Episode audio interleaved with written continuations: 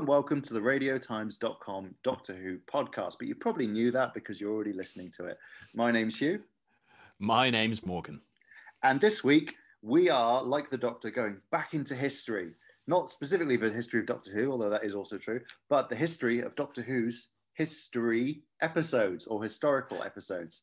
Um, this is sort of sprung out of uh, slightly arbitrarily. Uh, it's the anniversary of Radio Times' first ever Doctor Who cover, uh, which was uh, for William Hartnell's story Marco Polo, which is also um, a very obviously early Doctor Who historical episode. And we thought, you know, it might be fun to kind of use that as a springboard to talk about.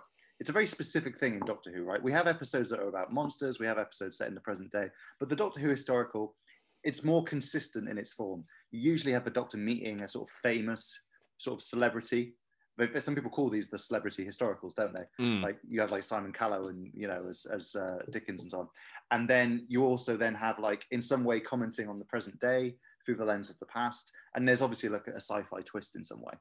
Um, but yeah, I mean, I guess you could say the historicals are really kind of one of the things in Doctor Who that harkens back to its original founding, right? Like it's one of the kind of key tenets that they were going for. Yeah, it's one. It's like part of the show's original format, that kind of um, Reithian edict that it had to um, both educate and entertain. Um, that was that was initially the idea that Doctor Who would be partly educational for children, which is why you had uh, stories about Marco Polo and about the Aztecs and about the Crusades.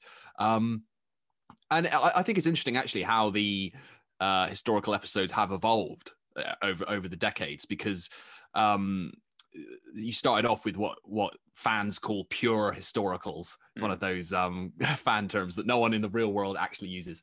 Um, which was and and you know, people talk about those pure historical episodes a lot, like they are kind of a central tenet of Doctor Who. But actually, I was I was looking and so I was surprised to see there are there have only ever been twelve. Now I think that's right. If not, um, Wikipedia has lied to me, and I, I apologize to Doctor Who fandom um, as a whole. But um, I think only